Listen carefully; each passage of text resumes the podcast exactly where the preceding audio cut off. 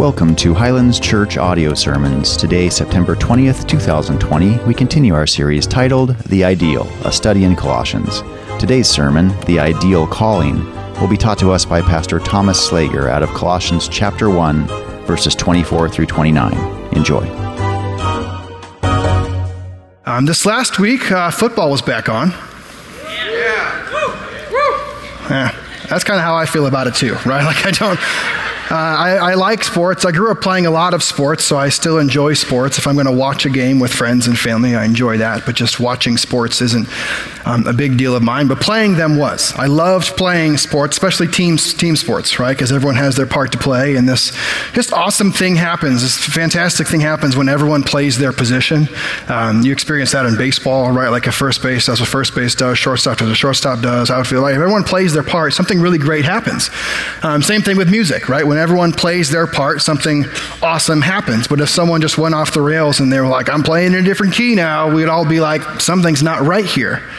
Right, like it's a little frustrating. Someone just went astray and did their own thing. Um, playing football, I loved playing football in high school. I wasn't very good at football. Went to a small little Christian school, so everyone was on the team. It was really, really fun. Uh, and there was the the worst part of football was this one day every week, and it was film day. Film day was awful because there was always this dreaded moment where a coach would push pause and you knew what happened next because the play he paused it on was the one where you like really messed it up, right? So you knew what was coming and he'd say something like, Slager! And I'd be like, yeah. and we're on defense. What position do you play? I said, I play defensive end, and that's the guy on the end. And my main job is contain, so don't let anyone with the ball run outside of me, even the guy blocking. I want to channel them in so everyone else can do their job, right? If I play my part, they play their part, everything's fantastic. It's, it's awesome. But he'd say, What position do you play? And I'd say, I, I, I play defensive end. And he'd say, What does a defensive end do? And I'd say, um, We're supposed to contain. he says, uh, Did you contain there? No. Right? It was this like all eyes on me moment where I knew, like, man, I had a position. There was something I was supposed to do. I had my part to play, and I didn't do it. Right? I knew what I knew what the position was. Uh, the coaches had like equipped me with everything that I needed. The playbook it worked, and, and when everything worked the right way, it was like clockwork. It was fantastic. But when one guy failed to do their job, it was rather frustrating. And what I love about the Bible and what I love about the church, church is like team. It's like a team sport. We are Team Jesus. And on Team Jesus, everyone has a part to play. Everyone is given a position. Not only is everyone given a position, but everyone is given the power they need to play that position. And the purpose behind the position is Jesus himself and glorifying him. That's what we're going to see today is that Paul knew his position, that Paul had the power to play it, and that Paul did it all to the glory of God. So as I said, Colossians chapter 1, we're in verses 24 through 29. I'll read it for us, um, and then we'll ask for God's help in prayer. Now, I rejoice in my sufferings for your sake, and in my flesh I am filling up what is lacking in Christ's afflictions for the sake of his body, that is, the church, of which I became a minister according to the stewardship from God that was given to me for you, to make the word of God fully known, the mystery hidden for ages and generations now revealed to his saints. To them, God chose to make known how great among the Gentiles are the riches of the glory of this mystery which is Christ in you, the hope of glory. Him we proclaim, warning everyone and teaching everyone with all wisdom that we may present everyone mature in Christ. For this I toil, struggling with all his energy that he powerfully works within me. Let's pray. God, though it's my uh, voice that's been heard, we know it's your word that's been spoken. And this morning we trust in your word as the authority for our life. God, we don't trust in our Facebook feed. We don't trust in any agendas. We trust in you. So, God, this morning, would you align our hearts with yours? Holy Spirit, would you give us mind, uh, our minds to know, eyes to see, ears to hear, and hearts to respond in love, in obedience to what you're calling us to today? And God, would you do all of this for your glory and your glory alone? We ask all this in the name of Jesus. Amen. Three different points to guide us through the passage this morning. The first point is this the mission given to Paul. The mission given to Paul. It begins in verse 24, and we see it in verse 25 as well. He begins with this. He says, Now I rejoice in my sufferings for your sake. If you're familiar with Paul, I mean, Paul's life was a struggle, it was constant suffering. right? Constant, constant suffering. In fact, when he wrote this letter to the church of Colossians, he's actually in prison. Not just Colossians, but he was in prison when he wrote Ephesians. He was in prison when he wrote Philippians. He was in prison when he wrote Colossians. And he was in prison when he wrote Philemon. We like to think of prison ministry as like going in to do ministry, but for Paul, prison ministry was like, it's cool if I'm locked up, I'll just keep ministering outside the walls. It never stopped him. No matter what he did, he was on mission. And his mission was full of suffering. If you look at 2 Corinthians chapter 11, he talks about how he can boast and how he's been all through all these different things. And he, he gives us this list of, man, I've been beaten a bunch for Jesus. I've been whipped for Jesus. I've been shipwrecked for Jesus. I've been abandoned for Jesus. One of the things he lists is like often without, without food and clothing. So nakedness as a part of his suffering, which is kind of hard to comprehend. Like how, how do you preach Jesus in such a way where afterwards you end up naked. I don't understand, but clearly the way he suffered was very different from the way that we suffer today. In fact, the calling that God had on his life, suffering was a part of it. If you look at the book of Acts, when Jesus calls Paul to ministry, in Acts chapter 9, verse 16, Jesus says, For I will show him, Paul, how much he must suffer for the sake of my name. Mission is tied with suffering. We know this from Jesus, right? Jesus in John chapter 15, he says, Hey, remember this. If they hate you, it's because they hated who first? It's because they hate Jesus. Christians suffer because Jesus suffered. But he says he rejoices. He rejoices in his suffering. If you go back earlier in chapter 1, Paul says, Man, we always thank God. We rejoice. We rejoice even though we're suffering for your sake. Well, what's going on with this people that's giving him so much reason to rejoice? In verse 4, it says, Man, we thank God. Why? Because of your faith in Jesus. The suffering's worth it because now you have a faith in Jesus. He says, We thank God. Why else? The love that you have for all the saints. Man, the suffering is worth it because I see your love for Jesus and I see your love for Jesus' people. He says, We always thank God. Why? Because of the hope laid up for you in heaven. He's able to rejoice in his suffering because through his ministry, through his pain, through his calling, through his suffering, people are coming to Jesus, and that is the reason he can rejoice. Okay, for Paul, the suffering is worth it when what's gained is better than what's given up. Let me say it again. Suffering is worth it when what's gained is better than what's given up. Okay, if you ever go on a diet or you exercise, this is why you do it. It's intentional suffering, right? I mean, you submit yourself to a process of pain at a gym, and no one's like, man, if someone, I love working out. You don't, okay? You just don't. You're, if someone said, I, I love working out, they also love lying. They love lying to your face. Okay, because that feeling of like, oh, I can't breathe, right? Combined with like, everything hurts. No one's like, yeah, I'm all about that. Okay, but, but when you give up your personal comfort for a moment, what you gain is worth it. Right? You go on a diet. You're not going on a diet because you hate the idea of donuts. Right? You're not like, I'm just going to give up donuts. That'd be fun. No, it's not. It's not fun at all right? But the purpose, I'm willing to give up something if what I gain is better. Okay, I'm, I'm willing to give up sugary sweets and donuts and, and, and drinking things and eating things that, that are going to make me unhealthy because there's more health as a result. This is the way it works in Paul's life, and this is the way it should work in our mission as well. We're willing to suffer because we gain something that's better than what we give up in the first place. For Paul, what's gained is man, people love Jesus, people love Jesus' people, and they have this hope that they have, this foundation level of hope of no matter what happens in life, I've got Jesus. For Paul, that's worth it. He makes this shocking statement in the second half of 24. He says, In my flesh, I'm filling up what's lacking in Christ's afflictions, which is a weird thing to say because if I remember Jesus on the cross, he said something like, It is finished, it's done, it's complete. So if Jesus said that, then what's lacking? Like, what's lacking in that? Okay, what Paul's talking about is nothing lacking in the sacrifice that Jesus made for us. That's not what he's saying. But what he's saying is there's still suffering to be done. We lack because there's still pain to endure.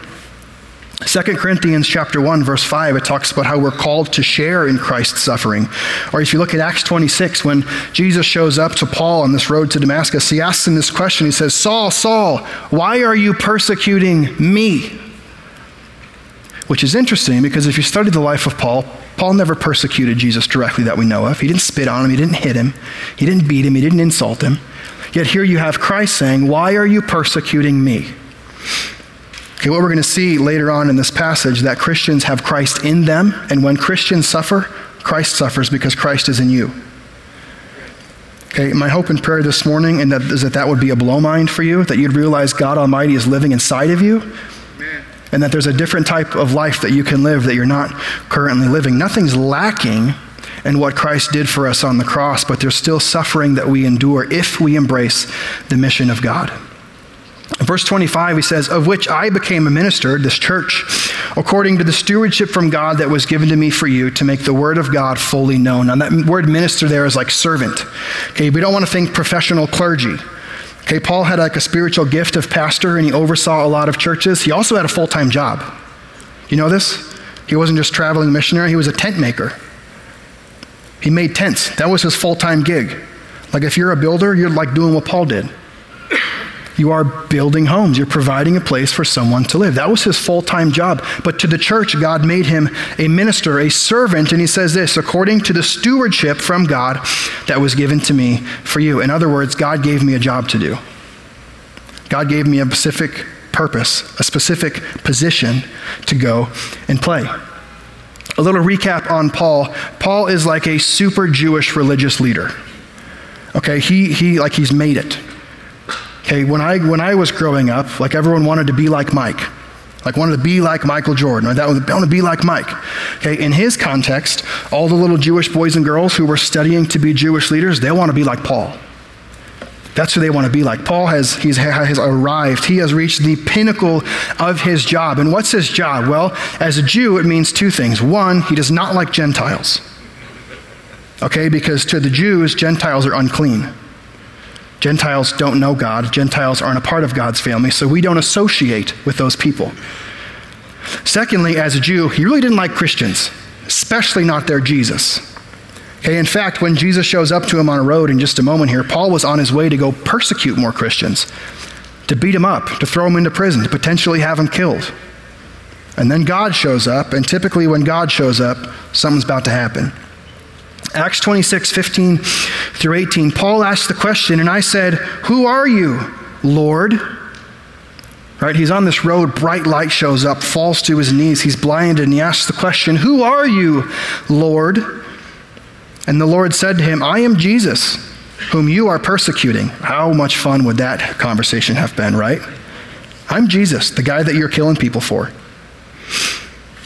But rise and stand upon your feet, for I have appeared to you for this purpose. Here's your position. Here's what you're meant to do to appoint you as a servant and witness to the things in which you have seen me, and to those in which I will appear to you, delivering you from your people and from the Gentiles, get this, to whom I am sending you to open their eyes so they may turn from darkness to light and from the power of Satan to God, that they may receive forgiveness of sins and a place among those who are sanctified by faith in me. So, Paul, BC, okay, Paul before Christ, who is he? He's a Jewish leader who hates Gentiles and hates Christians. Um, now, Paul meets Jesus. What's he going to do? Well, now he's a Christian preaching Jesus, the guy he used to hate, to Gentiles, the people he previously did not want to associate with. Do you see the radical transformation that's happened in the life of Paul? Paul meets Jesus, and Jesus gives him this specific task, this specific calling, a specific position to go and play. And just like Paul has a job, just like Paul has a position to play, so you and I also have a position to play. There's a part for us. There's a unique assignment. There's something God has for us to go and do. Right? God calls us, we saw this last week, God calls us into a relationship with Him right? That like churning of your heart to respond to the gospel. God calls you into a relationship. And then He calls us, if we look at Matthew 28, to participate Him on mission. It's a great commission. Go make disciples of all the world, baptizing them in the name of the Father, the Son, the Holy Spirit, and teaching them to obey everything that I've commanded you. That's the mission. That's what we're trying to do. Right? We're trying to love God like this church did, trying to love people like this church did, and we're trying to make disciples like this church is doing. That's what God has called us to do. He's called us all into a relationship, called us all on mission, and then called each of us individually and specifically to carry out a unique task on that mission. For Paul, it's preach Jesus to Gentiles. That was his specific task. Each of us have a task. If we look at Romans chapter 12, verses 4 through 6, Paul talks about us as a body, like Team Jesus as a body. It says, For as in one body, one team, we have many members, many positions. And the members do not all have the same function, right? First base, play first base, not left field. Just do your job. So we, though many, are one body in Christ and individually members of one another. And then verse 6 says this having gifts that differ according to the grace given to us, let us use them. The church is a body, the church is a team. It's not just full of hands, right? It's not just full of feet, it's not a body just full of legs, right? A foot without a leg can never get to where it's supposed to go. A hand without a foot can never grab the thing it's supposed to grab. An eye without a hand can never look at it up closely. Everything is connected. Each of us have a part to play. Each of us have a position within Team Jesus. Every single one of us. And what I love about this in verse 6, it says, having gifts that differ according to the grace given to us, let us use them. In other words, God hasn't just called you to play this position without helping you play it. He's given you a job, but then giving you all the power and the talent and the skill that you need to go and do the job. To play the position that he has called you to play. Now, fortunately for Paul, identifying what the job was was a rather easy thing. Okay, he's on his way to kill some Christians. Jesus shows up and says, We're doing a new thing now. I don't know what your story is. Mine's not like that. I heard a story last week about this, this guy who was driving down a back road in Alabama and his friends were speeding and they hit a pothole. He wasn't buckled up and the car began to roll and spin. He said he was ejected and he slid on his backside for 150 yards. And it was in that moment he felt that he heard the voice of God clearly calling him into full time pastoral ministry. That ain't my story. Okay, my story is I go to college because I'm thinking exercise science would be cool. And guess what? That might be cool for you. It is not cool for me. That's not the job. That's not what I want to do. I don't. You got to be good at science to do exercise science. Who would have thought that was part of the role? And for me, it was I, I like doing church stuff a lot. I grew up here, involved in student ministries, and grew up here watching God do awesome things with our church. I think that was pretty cool. I got to teach Bible studies in high school a little bit, like even with some of my teachers. Like that was kind of neat. I got to speak on missions trips. Like that was pretty cool. And the more I thought about it, I was like, I, think I kind of just want to do that other thing that I used to do a lot. Maybe that's what God has for my life. So then you just try to be faithful and see what happens. Right? Follow Jesus, walk through a door if it's open. And I don't know if you know this, doors that are closed, they actually can open if you use the handle right? Because sometimes Christians just say, you know, when one door closes, another one opens, and I'm just looking for that open door. Well, maybe you just look for a door, knock on it. If it's locked, you can't get in. Maybe open it up and explore it. Maybe you're wondering, man, what's the next thing? What's the next assignment God has for me? Maybe you're retiring soon and you're trying to figure like, what's the next? Is there a career? Is there something else? Is there something I'm supposed to spend my time doing? And, and all the doors looked closed. Like, did you try opening them? Check them out. They might open for you. There might be something really cool behind that door that God has for you. Each and every one of us has a position to play. The question is do you know yours? Do you know your calling, as we like to say? If you don't, we want to help you. Um, in the month of October, we're going to offer a four week strategy class, and the whole purpose will be this we're clarifying God's calling for your life. That's what we're going to try to do. Look at spiritual giftings. Like, what is a spiritual gift thing, right? The Bible says that God gifts us um, so that we can go accomplish the task He's given our hands to do. He doesn't just put us out on the field and say, play your best. He actually puts us on the field, gives us the playbook, and then equips us to go do the thing He's asked us to do. If you're not sure what your calling is, I'd encourage you, come be a part of that class. It's going to be great. Each of us have been stewarded a position to play by God. Are you playing your position? Second thing we see in the passage is the mystery of the gospel. The mystery of, of the gospel. Verse 26 talks about this mystery, the mystery hidden for ages and generations, but now revealed to his saints. In other words, something previously unknown.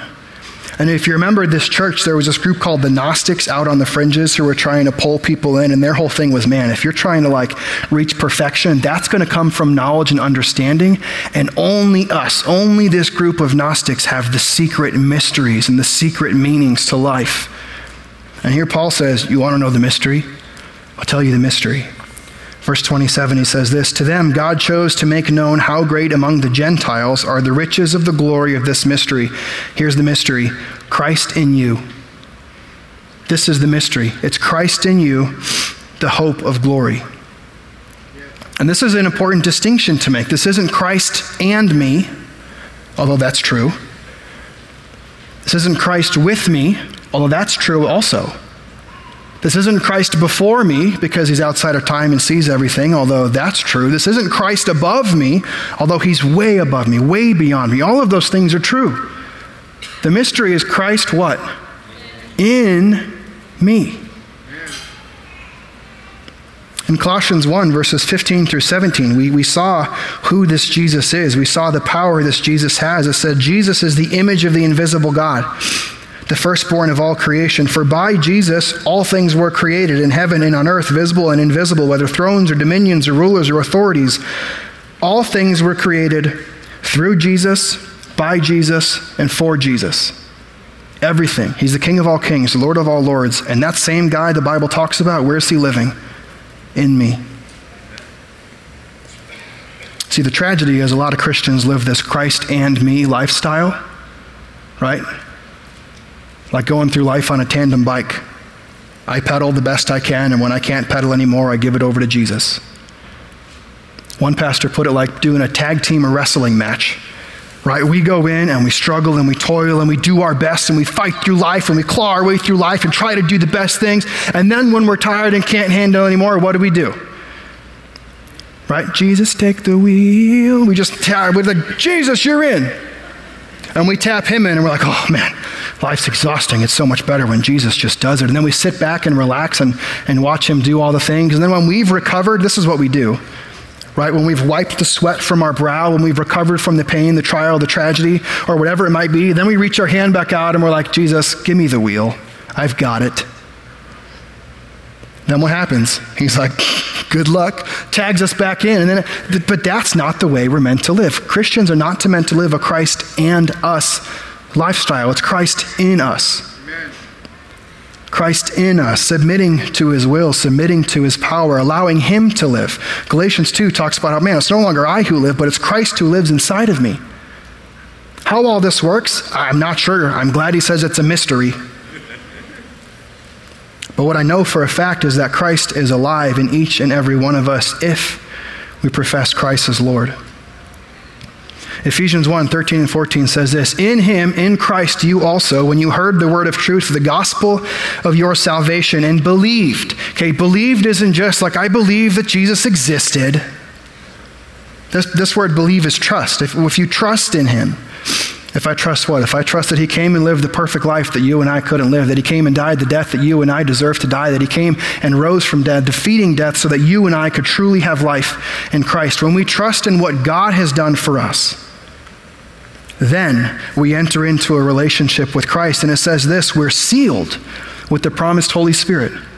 We're sealed with the promised Holy Spirit. I think about it in the movies, right? When an important letter gets sent and another king receives a letter, and on back of the envelope, there's normally what? Like a seal, right? It's the king's seal. This is what God has done for us. We have the king's seal in our life. Why? Because if we profess Christ, if we trust in Christ, then the Holy Spirit lives inside of us. It's seal that says, no, it's, it's, it's legit. It's, it's real. That kid is mine. What else does God do in our life? John 16, 8 through 11 says that he convicts us of sin. That the Holy Spirit in our life, Christ in our life, convicts us of sin. And when he comes, he'll convict the world concerning sin and righteousness and judgment. What that basically means is that, that God is going to come into our life and, and he's going to show us who we are, who we truly are. Okay, we're going to see ourselves the way God sees us. We're going to see ourselves with His eyes. That He would convict us of sin, that we'd repent, and that we'd turn from our evil ways and walk in a way that glorifies Jesus. What else does God do in our life? What else does Christ in us mean? He also provides strength. 1 Corinthians 12, verses 4 through 7 says this Now there are a variety of gifts, but the same Spirit. Right? It's not like we have a different Jesus living inside of us. It's the same spirit living in me, same spirit living in you, same spirit that lived in Paul. It's the same God. The same Spirit, and there are varieties of service, right? Different positions to play, but the same Lord. There are varieties of activities, but it's the same God who empowers them all and everyone. To each is given the manifestation of the Spirit for the common good. God gifts me to go and do the work He's called me to do. He doesn't just say, Got a job for you, best of luck.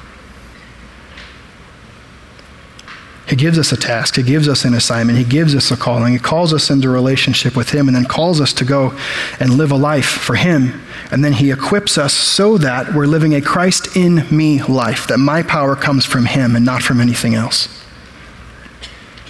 God's called us into a relationship. He's called us to participate in His mission, and He's given us a position to play on the mission. Our power comes from Him, and the purpose, which Paul goes to next, the purpose is God's glory, and that's it. The third thing we see is the message we proclaim. The message we proclaim. Verse 28 says, Him we proclaim. Him we proclaim. We as us, we as the team. Team Jesus proclaims Jesus. That's the one thing Team Jesus proclaims. It's not the pastor's job. It's not the small group leader's job only. It's not his job, her job. It's not your parents' job. It's not your kid's job. It's us. It's our job. Everyone on the team proclaims the same thing, and the thing we proclaim is Jesus. Notice how it says him. It's a who, not a what. Paul doesn't instruct them what to proclaim, he instructs who they ought to proclaim. Proclaim's a weird word. Rarely do we say, like, I proclaim to you. No, proclaim's like, man, what are you all about? Right? If I ask your friend, hey, what is, what are you, what's Jim all about? Oh, Jim likes this, Jim like that. Jim talks a lot about this. Jim spends this with his free time. Jim spends his money on this. Jim does that. Jim does that. That's, that's what Jim proclaims. Okay, and notice for Team Jesus, there's one thing we proclaim. It's a who. Team Jesus proclaims Jesus. Friends, in, in a context in a culture, just the societal moment that we're in, where everyone is so against one another, may the message we proclaim be Christ. Not red, not blue, not Democrat, not Republican, not masks are the best, not masks are dumb, not the CDC said this or the CDC said that. The message of the church that Team Jesus proclaims, it's Jesus. Okay, may we be a people, instead of constantly finding ways to fight with other people and finding ways to divide, may we do what we can by preaching unity, preaching Christ. May that be our proclamation Christ and Christ alone. How does he preach it? He says this He says, warning everyone, that's like evangelism, telling people about Jesus, telling them, man, listen, we're sinners, okay? And that's a problem, and, and there's consequences for that. Right? The wages of sin's death. That's not good. But the gift of God, that's eternal life in Jesus Christ our Lord. We, we tell them, we warn them, like, man, Jesus is coming back, and there will be a day that each and every one of us is judged. So we share Christ with them. We warn them. It says we teach, he teaches everyone. It's discipleship, right? That was the second part of the Great Commission, baptizing them, and then what? Teaching them to obey the stuff that God told us to do, not memorize it, not put it on our t shirts, not put it on our coffee cups, but to do it. To do the things that God is asking us to do. Then the third thing, he says, so he'd present everyone mature in Christ. I love this word, everyone, he keeps on using, because if I look at my own life, the everyone's are the people I feel comfortable talking about Jesus with, right? The people I think might be ready to respond, the people I'm in a small group with. But to Paul, the audience was everyone. If someone's in front of me, I'm going to tell that person about Jesus. If they haven't been warned, I'm going to warn them. If they haven't responded, I'm going to warn them again. If it's someone I've previously warned and they have responded, now they're a Christian, I'm going to teach them so that I can present them mature in Christ. This was Paul's mission, and Paul was on mission all the time. He says, For this, this warning, teaching, um, this, this presenting people mature. For this, for this proclamation that says, I toil, I struggled. The word toil means work to exhaustion. Work to exhaustion. The word struggle means to agonize. Okay, and when I think about the interactions I have with people, the things in life that I toil and I struggle, that exhaust me and that I agonize over, it's not always the proclamation of Jesus. Right? I, Paul was a tent maker. That's, that's hard work. Never do we see Paul talking about the agony that making tents caused him or how hard work was. His focus, his proclamation was always Christ and Christ alone. Friends, may each of us embrace that same type of attitude. May we do our job, the job that God's called us to do in our life, but when it comes to what we toil and struggle over, may it constantly be the proclamation of who Jesus is. That's what God has called each and every one of us to. And notice this he says, with all his energy that he powerfully works within me. There's the Christ in me lifestyle again. Where does my power come from to go do the job that God's called me to do? It comes from God Himself. Each and every one of us has a position to play on the team. We each have a job to do. Each of us are supposed to participate in the mission of God. Do you know your position? If you do know it, are you doing it? Are you playing your part? If you don't know it and you want to know it, again, let me invite you back to that class, October, four weeks, Sunday morning, 9 a.m. Um, parents with kids, we're going to figure out childcare stuff, so don't stress. If you want to come to that class, we're going to make a way for you to do that. Um, each and every one of us should be playing our part. Imagine that. Imagine a church where each and every one of us embrace the mission of Team Jesus. And then each and every one of us accepted the calling and said, God, I understand who I am. I understand how you've uniquely created me to be so that I can go and play my part. Highlands, what could happen? What could God accomplish through our church, our little community in North Scottsdale? What does God want to do through us when we accept the mission, when we accept our calling and say, Do you know what, God? I'm all in. I'm all in. Church, may we be all in. May our life be completely about Christ and Christ alone. I'm going to invite the band up. Band, go ahead and come forward. Paul knew his position. He knew his position. Preach Christ to the Gentiles. He knew where his power came from. His power came through Christ. He knew his proclamation. His proclamation wasn't about what Rome is doing or other places are doing. His proclamation was Jesus. And he knew his purpose. His purpose was to the glory of God. May each of us live with that same purpose. Let's pray. Jesus, we love you. We are we're honored to be on team Jesus. God, you didn't give us a tryout. It's not like we had to do the right thing, say the right thing in order to be on the team. God, you just called us to be a part of the team, and for that we're grateful. God, even this morning, would you continue revealing to people what their purpose is? What's their calling? What's the, what's the unique work that you've given to them? God, how have you gifted them to go and do the thing that you've called them to do? Would you help them identify it so they can do it? And then would we do it for your glory and your glory alone? Jesus, we love you. And we pray all these things in your name. And all God's people said, Amen. We're going to close this morning and we're going to sing a song how there's nothing better than Jesus.